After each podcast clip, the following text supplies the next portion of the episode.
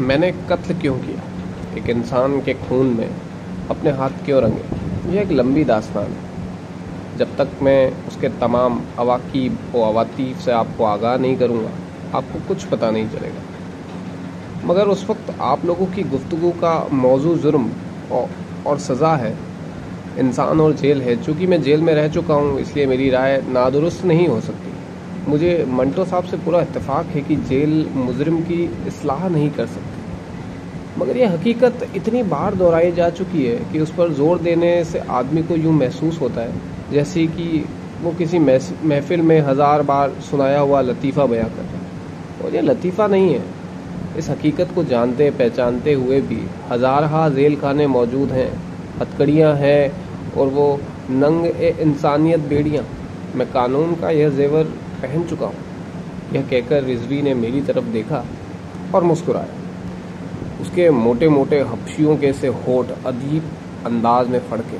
उसकी छोटी छोटी मखमूर आँखें जो कातिल की आँखें लगी थी चमकी, हम सब चौंक पड़े थे जब उसने यकायक हमारी गुफ्तु में हिस्सा लेना शुरू कर दिया।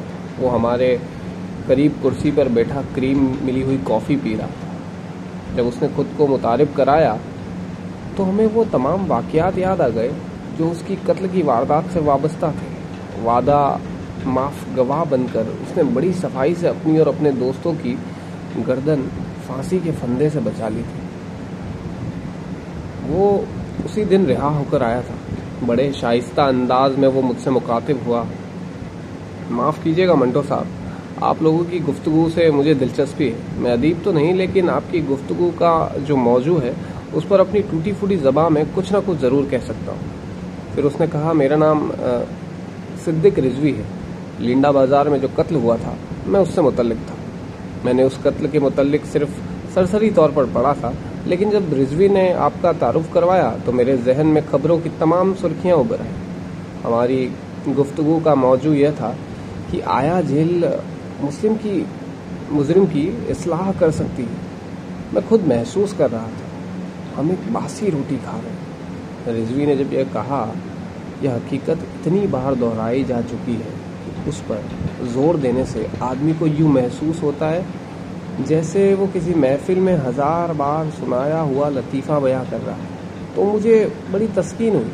मैंने यह समझा जैसे रिजवी ने मेरे ख्यालात की तर्जुमानी कर दी। क्रीम मिली हुई कॉफ़ी की प्याली ख़त्म करके रिजवी ने अपनी छोटी छोटी मखमूर आँखों से मुझे देखा और बड़ी संजीदगी से कहा, मंटो साहब, आदमी जुर्म क्यों करता है? जुर्म क्या है? सज़ा क्या है? मैंने उसके मुतलिक बहुत गौर किया है। मैं समझता हूँ कि हर जुर्म के पीछे एक हिस्ट्री होती है। ज़िंदगी के वाक़ात का एक बहुत बड़ा टुकड़ा होता है, बहुत उलझा हुआ टेढ़ा मेढ़ा मैं नफ्सियात का माहिर नहीं, लेकिन इतना ज़रूर जानता हूँ कि इंसान से खुद जुर्म सरहद नहीं होता, हालात से होता है। नसीर ने कहा, आपने बिल्कुल दुरुस्त रिजवी ने एक और कॉफ़ी का ऑर्डर दिया और नसीर से कहा, मुझे मालूम नहीं जनाब, लेकिन मैंने जो कुछ अर्ज़ किया है, अपने मुशाहिदात की बिना पर अर्ज़ किया है, वरना यह मौजू बहुत पुराना है। मेरा ख्याल है कि विक्टर हागो फ्रांस का एक मशहूर नावलिस्ट था, शायद किसी और मुल्क का हो। आप तो खैर जानते ही होंगे, जुर्म और सज़ा पर उसने काफ़ी कुछ लिखा है। मुझे एक तसनीफ़ के चंद फ़िक्रे याद हैं। यह कहकर वह मुझसे मुखातिब हुआ। मंटो साहब, गालिबन आप ही का तजुर्मा था। क्या था वो वो सीढ़ी उतार दो जो इंसान को ज़राइम और मसाइब की तरफ़ ले जाती है। लेकिन मैं सोचता हूँ कि वो सीढ़ी कौन सी है? उसके कितने जीने हैं?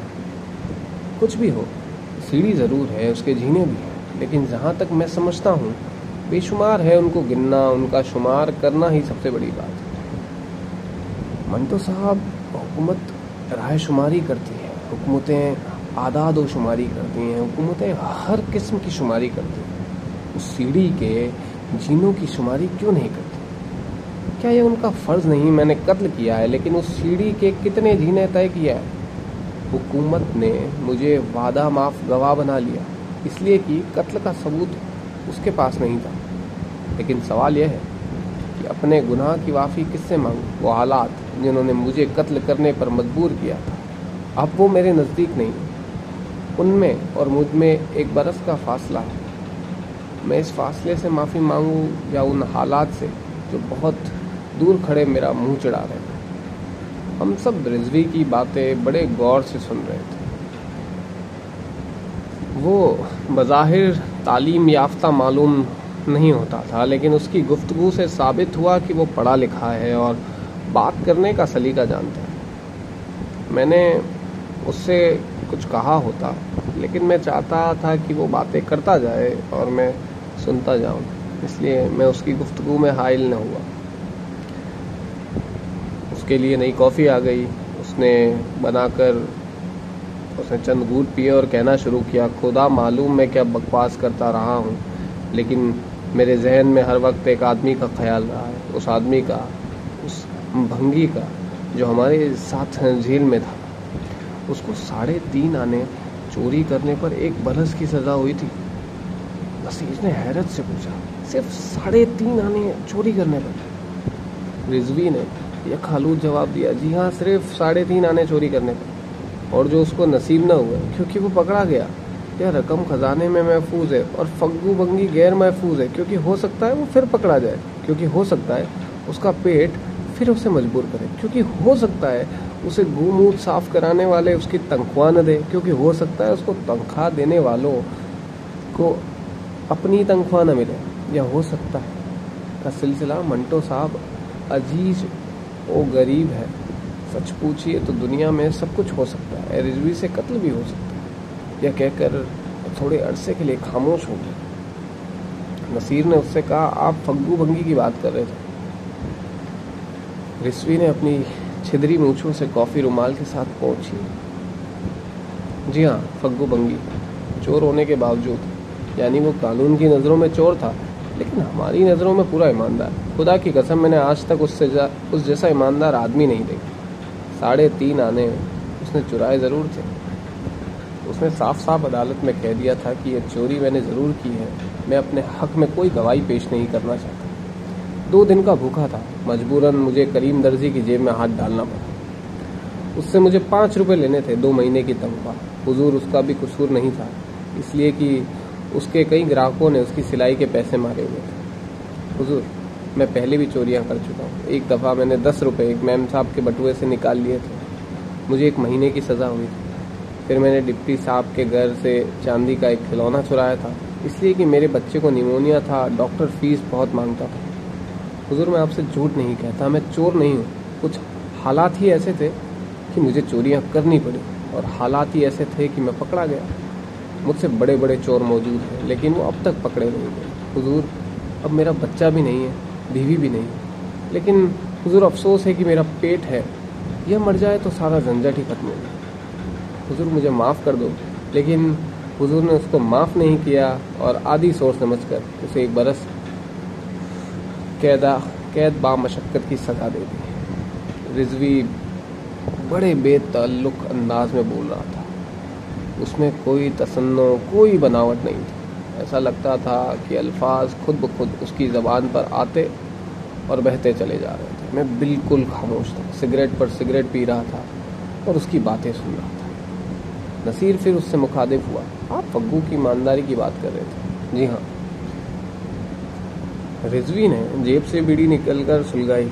मैं नहीं जानता कानून की निगाहों में ईमानदारी क्या चीज़ है लेकिन मैं इतना जानता हूँ कि मैंने बड़ी ईमानदारी से कत्ल किया था और मेरा ख्याल है कि फग्गू बंगी ने भी बड़ी ईमानदारी से साढ़े तीन आने चुराए थे। मेरी समझ में नहीं आता कि लोग ईमानदारी को सिर्फ़ अच्छी बातों से क्यों मनसूख करते हैं। और सच पूछिए तो अब मैं ये सोचने लगा हूँ कि अच्छाई और बुराई क्या है।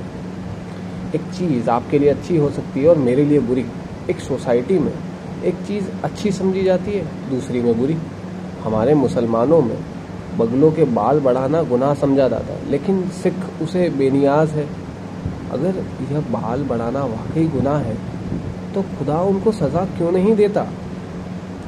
अगर कोई खुदा है तो मेरी उससे दरख्वास्त है कि खुदा के लिए तुम ये इंसानों के कवानीन तोड़ दो, उनकी बनाई हुई जेलें ढा दो और आसमान पर अपनी जेलें खुद बनाओ। खुद अपनी अदालत में उन्हें सज़ा दो, क्योंकि और कुछ नहीं तो कम अज कम खुदा तो हो।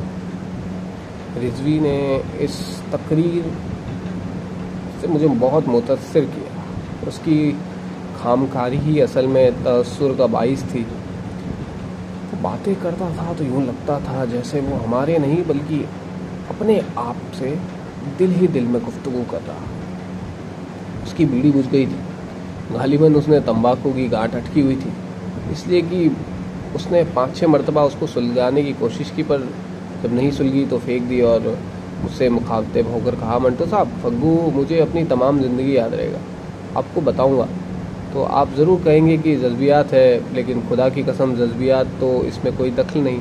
वो मेरा दोस्त नहीं था। नहीं, वो मेरा दोस्त था, क्योंकि उसने हर बार खुद को ऐसा साबित किया। रिजवी ने जेब में से दूसरी बीड़ी निकाली, मगर वो टूट गई। मैंने उसे सिगरेट पेश किया तो उसने कबूल कर लिया। शुक्रिया मंटो साहब माफ़ कीजिएगा। मैंने इतनी बकवास की है, हालाँकि मुझे नहीं करनी चाहिए थी, इसलिए कि आप माशाल्लाह, मैंने उसकी बात काटी। रिजवी साहब मैं इस वक्त मंटो नहीं हूँ सिर्फ़ शहादत हसन हूँ। आप अपनी गुफ्तु जारी रखिए मैं बड़ी दिलचस्पी से सुन रहा हूँ। रिजवी मुस्कुराया। उसकी छोटी छोटी मखमूर आँखों में चमक पैदा हुई। आपकी बड़ी नवाजिश है फिर वो नसीर से मुखातिब हुआ। मैं क्या कह रहा था? आ, मैंने उससे कहा फग्गू की ईमानदारी के मुतलिक कुछ कहना चाहते थे। जी हाँ ये कहकर उसने मेरा पेश किया हुआ सिगरेट सुलगाया। मंटो साहब, कानून की नज़रों में वो आदि चोर था। बीड़ियों के लिए एक दफ़ा उसने आठ आने चुराए थे। बड़ी मुश्किल से दीवार फान कर जब उसने भागने की कोशिश की थी तो उसके टखने की हड्डी टूट गई। करीब करीब एक बरस तक वो उसका इलाज कराता रहा। मगर जब मेरा हम इल्ज़ाम दोस्त जर्जी बीस पीढ़ियाँ उसकी मार्फत बेचता तो वो सब की सब पुलिस की नज़रें बचाकर मेरे हवाले कर देता। वादा माफ़ गवाहों पर बहुत कड़ी निगरानी होती है। लेकिन जर्जी ने फग्गू को अपना दोस्त और हमराज बना लिया था। वो भंगी था, लेकिन उसकी फितरत बहुत खुशबूदार थी। शुरू शुरू में जब वो जर्जी की बीड़ियाँ लेकर मेरे पास आया तो मैंने सोचा इस हरामजादे चोर ने ज़रूर इनमें से कुछ गायब कर ली होगी। मगर बाद में मुझे मालूम हुआ, ये तो कतई चोर पर ईमानदार था। बीड़ी के लिए उसने आठ आने चुराते हुए अपने टखने की हड्डी तोड़वा ली थी, मगर यहाँ जेल में उसको तंबाकू कहीं से नहीं मिल रहा था। वो जर्जी की दी हुई बीड़ियाँ तमाम व कमाल मेरे हवाले कर देता था, जैसे वो अमानत हो। फिर वो कुछ देर हिचकिचाने के बाद मुझसे कहता बाबू जी एक बीड़ी तो दीजिए। और उसको, और मैं उसको सिर्फ़ एक बीड़ी देता। इंसान भी बहुत कमीना होता है। रिजवी ने कुछ इस अंदाज से अपना सर झटका, जैसे वो अपने अपने आप से मुतनफिर है। जैसा कि मैं अर्ज़ कर चुका हूँ, मुझ पर बहुत कड़ी पाबंदियाँ आई थी। वादा माफ़ गवाहों के साथ ऐसा ही होता है। जर्जी अल्तबा मेरे मुकाबले में बहुत आज़ाद था। उसको रिश्वत दे दिलाकर बहुत आसानियाँ, मुहैया थी, कपड़े मिल जाते थे, साबुन मिल जाता था, बीड़ियाँ मिल जाती थी। जेल के अंदर रिश्वत देने के लिए रुपए भी मिल जाते थे। फग्गू बंदी की सज़ा ख़त्म होने में सिर्फ़ चंद दिन बाकी रह गए थे। जब उसने आखिरी बार जर्जी की दी हुई बीड़ियाँ मुझे लाकर दी, मैंने उसका शुक्रिया अदा किया और जेल से निकलने पे खुश नहीं था। मैंने जब उसको मुबारकबाद दी तो उसने कहा बाबू मैं फिर यहाँ आ जाऊँगा। भूखे इंसान को चोरी करनी ही पड़ती है। बिल्कुल ऐसे ही जैसे एक भूखे इंसान को खाना खाना ही पड़ता है। बाबूजी आप बहुत अच्छे हैं, मुझे इतनी वीडिया देते रहे। खुदा करे आपके सारे दोस्त बरी हो जाए। दर्जी बाबू आपको बहुत चाहते हैं। नसीर ने सुनकर गालिबन अपने आप से कहा और उसको सिर्फ़ साढ़े तीन आने चुराने के जुर्म में सज़ा मिली थी। रिजवी ने गर्म कॉफ़ी का एक गुट पीकर ठंडे अंदाज में कहा, जी हाँ सिर्फ़ साढ़े तीन आने चुराने के जुर्म, और वो भी खजाने में जमा है। खुदा मालूम उन्हें किस वेट की आग बुझेगी। रिजवी ने कॉफ़ी का एक और गुट पिया, और मुझसे मुखातिब होकर कहा हाँ मंटो साहब, उसकी रिहाई में सिर्फ़ एक दिन रह गया था। मुझे दस रुपए की अशद ज़रूर थी, मैं तफसील में नहीं जाना चाहता था। मुझे रुपए एक सिलसिले में संतरी को रिश्वत के तौर पर देने थे। मैंने बड़ी मुश्किलों से कागज़, पेंसिल, मुहैया करके दर्जी को एक ख़त लिखा था और फग्गू के ज़रिए उस तक भिजवाया कि वो मुझे किसी न किसी तरह दस रुपये भेज दे। फग्गू अनपढ़ था। शाम को वो मुझसे मिला। दर्जी का रुक्का उसने मुझे दिया। उसमें दस रुपये का सुर्ख पाकिस्तानी नोट कैद था। मैंने रुक्का पकड़ा। मैंने रुक्का पढ़ा। यह लिखा था, रिजवी प्यारे, दस रुपये भेज तो रहा हूँ, मगर एक आधी चोर के हाथ। खुदा करे तुम्हें मिल जाए, क्योंकि यहाँ कल ही जेल से रिहा होकर जा रहा है, मैंने यह तहरीर पढ़ी तो फग्गू भंगी की तरफ़ देखकर मुस्कुराया। उसको साढ़े तीन आने, चुराने के जुर्म में एक बरस की सज़ा हुई थी। मैं सोचने लगा, अगर उसने दस रुपये चुराए होते तो साढ़े तीन आने की फ़र्क के हिसाब से उसको क्या सज़ा मिलती? यह कहकर रिजवी ने कॉफ़ी का आखिरी कूट पिया और रुखसत मांगे बगैर कॉफ़ी हाउस के बाहर चला गया।